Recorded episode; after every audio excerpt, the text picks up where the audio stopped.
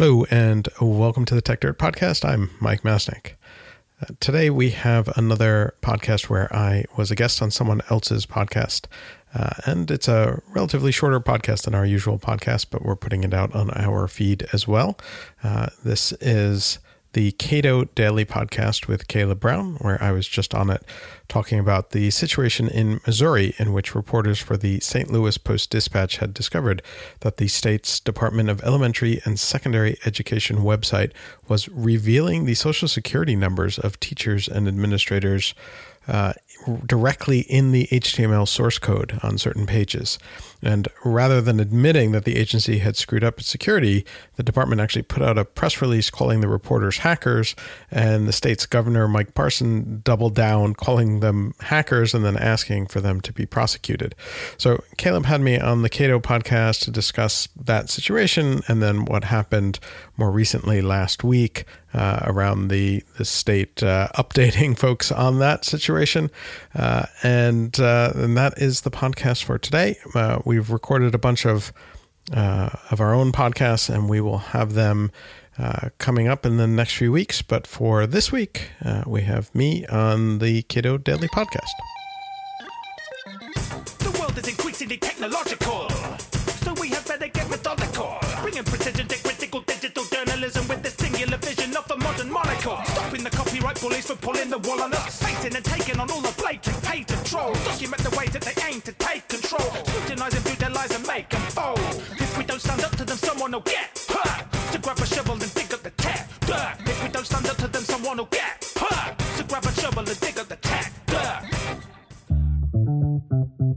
This is the Cato Daily Podcast for Tuesday, November sixteenth, twenty twenty-one. I'm Caleb Brown. When journalists in Missouri discovered a state website hosting pages that contained social security numbers of thousands of teachers, they told the state and published their discovery. For their trouble, they were threatened with lawsuits. Now, months later, Mike Masnick of Techdirt believes the state hasn't really learned its lesson. Some journalists in Missouri made a discovery and published the fact that they made this discovery. And the state, uh, well, first of all, describe what this discovery was and describe how the state rewarded them. so uh, they found that on the uh, state's website, or the Department of, I forget, it, it has a, a long name, but the Department of Education for elementary schools, basically, uh, within the state of Missouri, had a, a, a website. And if you knew where to look within the source code, you could find the social security numbers of basically every teacher who has ever worked in Missouri and uh, school administrators as well. All right. That's a huge problem. Right. This, yes, this is this is yes. widely considered to be private information. Uh, and so how did the yes. state respond? Well, uh, I mean, first of all, just to go back one one further step, uh, which is that there were two separate audits that were done years earlier, I think going back to two thousand fifteen, that warned this particular department that they should not be collecting this information from teachers and storing it. Uh, they, it wasn't they weren't talking about the website, but they had been warned not to collect all of this information in the first place. Perhaps because they're not competent to prevent that information from being publicly accessible? Perhaps. And so uh, what happened was they, well, first they alerted the state uh, and they waited until the agency uh, took down that part of the website to protect it. And then they published the story. And uh, what first happened was the department itself uh, public, put out a press release calling the journalists hackers, Uh, who hacked into their system when all they did was look at the source code. And then the governor called a press conference in which he called them hackers, said he had referred the matter to the, uh, I guess, the highway patrol, uh, who apparently is in charge of investigating these things.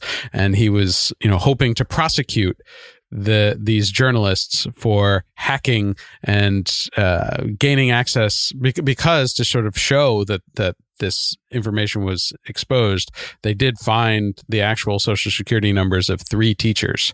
And so they said they hacked the information of three teachers and they expected them to be prosecuted. Now, now before we get to the resolution here, uh, anybody who grew up in the late eighties or early nineties and uh, became aware of H T M L, uh, yes. you can look at the code. You could. This is how I learned H T M L was by view source. You a little drop down menu on your web browser that says you hit view source, and then you can look at the the design elements of a web page. And sometimes the things that are displayed do not fully uh, capture everything that is actually embedded in the code of the web page. So every person who loaded one of these web pages that, that contain this information, they actually were downloading that information every single time they loaded that page.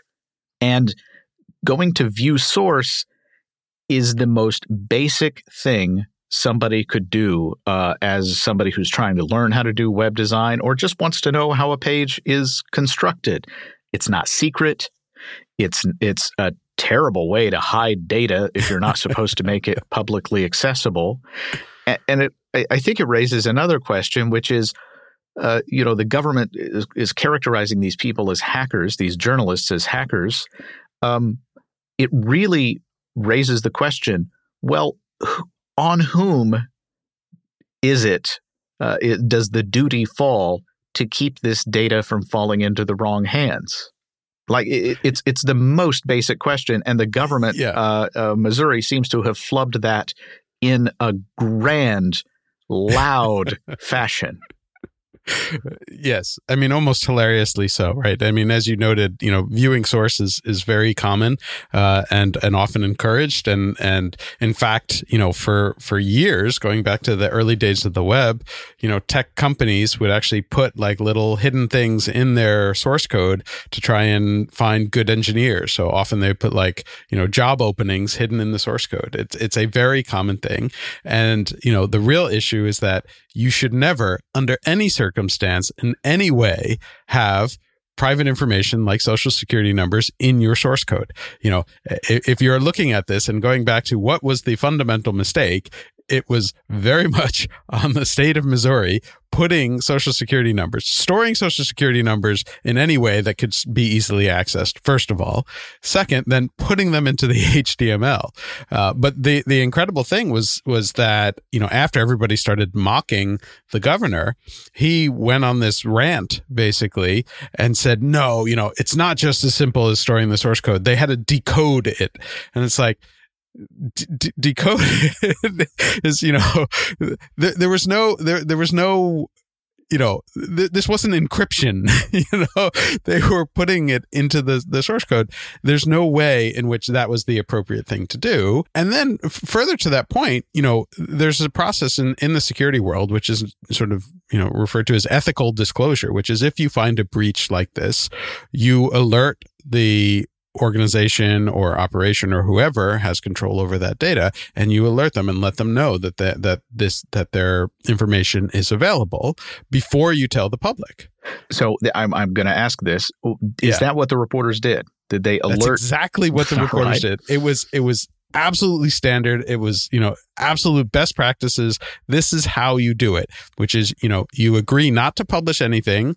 You know, until you have alerted them, you have given them a chance to to take it down. And in this case, you know, there are situations where it does become um, perhaps a moral gray area where you alert someone and they don't do anything. And after you've alerted them a few times and you're trying to figure out what to do, in those cases, sometimes people, you know, this is where there's a debate. Sometimes people will still go public with it to sort of alert them, like to, to ratchet it up because they were being ignored. That's not what happened here. They alerted the state. The state pulled down the webpage, which is the, the right thing to do. And then they published the article, which is perfectly ethical behavior. It's standard best practices. You know, it, it, this was not that they revealed it and allowed everybody to go download everybody's social security number. So like they did this, you know, exactly the way they were supposed to, and then got called hackers and and investigated by by you know state law enforcement. Now these are the kinds of uh, you don't even want to call it an exploit because it's not really an exploit. It's just terrible, terrible, terrible data management. Yes. Um, and uh, y- you would expect that a government agency would perhaps put out a public letter and say, we very much appreciate the efforts of these uh, reporters in in alerting us to a terrible mistake that we made. Uh, the state chose a different tactic. The governor, who, uh, you know, I might vote most likely uh, among governors to ask the question, how do open P D F? But the uh, it, it was a horrible mistake. So here we are, months after this event has uh, unfolded, and the state's case, such as it was, uh, quickly collapsed into nothing. How has the state been characterizing this incident since then? Well, what what actually what happened was they went silent for a while, and then you know what, what has just happened was they that the state agency that that made this mess in the first place put out this you know this release that that apologized to the teachers, admitted that you know they had uh, messed up and revealed the information on, they said, you know over six hundred thousand teachers, former teachers, administrators, which is a lot more than the journalists. The journalists had only said they believed that about one hundred thousand were exposed. Turns out it was, you know, six times that.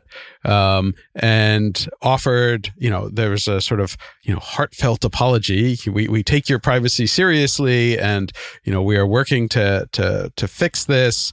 Uh, and they they did the you know, the the sort of standard response that every organization does after uh, a data breach has been revealed, which is they offered the the people who were whose data was exposed, uh, you know, one year of credit monitoring and identity theft uh, services. And so, like, it's it's sort of the the bare minimum, you know, at, at this point, if you haven't been offered free credit monitoring and identity theft services for a year or two from, like, you know, five or six different organizations that you do business with, you know, you, you haven't done much online, because because everybody gets that. Um, however, they they haven't said anything about the the journalists who originally exposed this. And in fact, um you know, the I think it's the Kansas City Star reported that the investigation is technically still ongoing.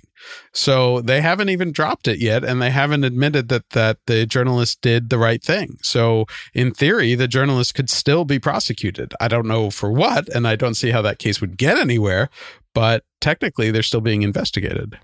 Uh, how often does this happen? That is, uh agencies that, you know, admittedly, they're smaller than the feds. They have a they have a much smaller uh, mandate when it comes to uh, managing data. Uh, how often do these kind of data breaches occur? I mean, all, all the time, and and obviously not just state agencies, but I mean, you know, with with state and local governments, uh, you know, they have limited budgets, and the computer systems are often old and not well designed, and maybe not designed by, you know, people who have experience with the security and privacy aspects that are really kind of important, especially for government agencies. Um, and so, you know, these kinds of breaches do happen pretty frequently, though exposing stuff in H T M L is the kind of stuff that that, you know, really kind of started to go out of fashion about fifteen years ago. So, I mean, I don't know exactly how old this particular system is, uh, but, you know, this is this is a kind of uh, mistake that, you know, we, we haven't seen much of this nature. Usually they're they're a little more sophisticated in, in their errors. Um, th- this is pretty embarrassing. Is there any indication that Missouri is going to do anything different here? I mean, I assume that they're embarrassed enough that that they the whoever the sort of technical folks are who are in charge of this are now aware of some at least basic security practices.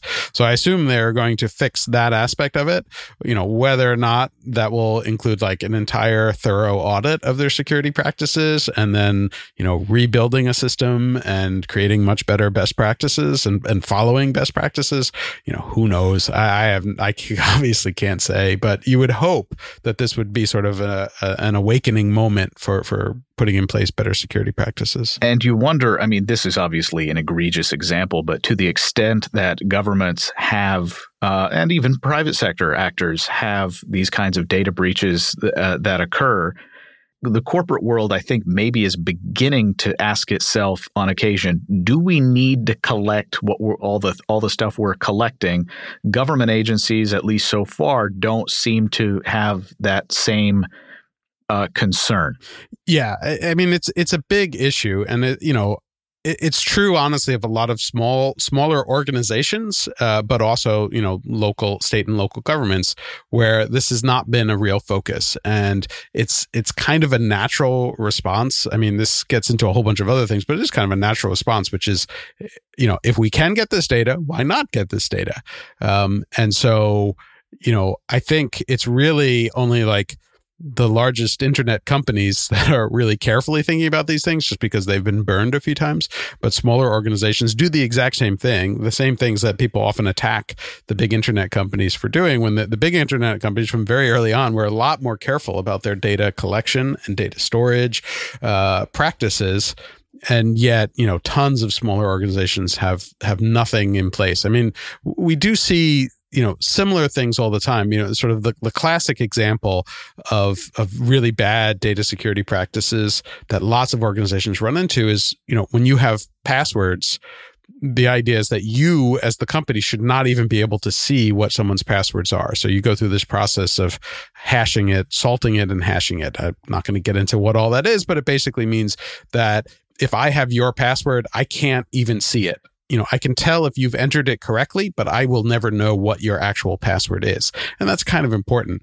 And so when when password files get breached, which happens semi-frequently, um, you know, a properly hashed and salted, uh, you know, file of passwords is is kind of useless, because whoever gets it still can't do anything with it. But, you know, pretty frequently we see, you know, some smaller organization, and in some cases, some fairly large organizations who didn't do that and have the password stored in what's called plain text, which means that anyone can read, you know, if you have the file, you can read them, and suddenly you have everyone's passwords.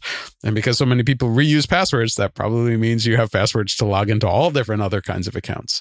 Um, and so you see those kinds of really bad security practices all over, and people, you know, and, and the organizations really just need to learn how to, you know, how to respond to this. And one way is that when somebody, you know, an ethical, whether it's a journalist or, you know, a, a security professional alerts you and says, hey, you have a problem here, It's it's a good thing to pay attention and to respond kindly to to that, rather than accusing them of violating the law or hacking, because, you know, you got lucky, right? Because there's a there's a, a decent chance that somebody else who has ill intent and is not going to inform you also found that information and is out there doing bad things with it, that eventually is going to come back and bite you much worse than just announcing like, oh, this journalist or this security professional alerted me to something and we fixed it.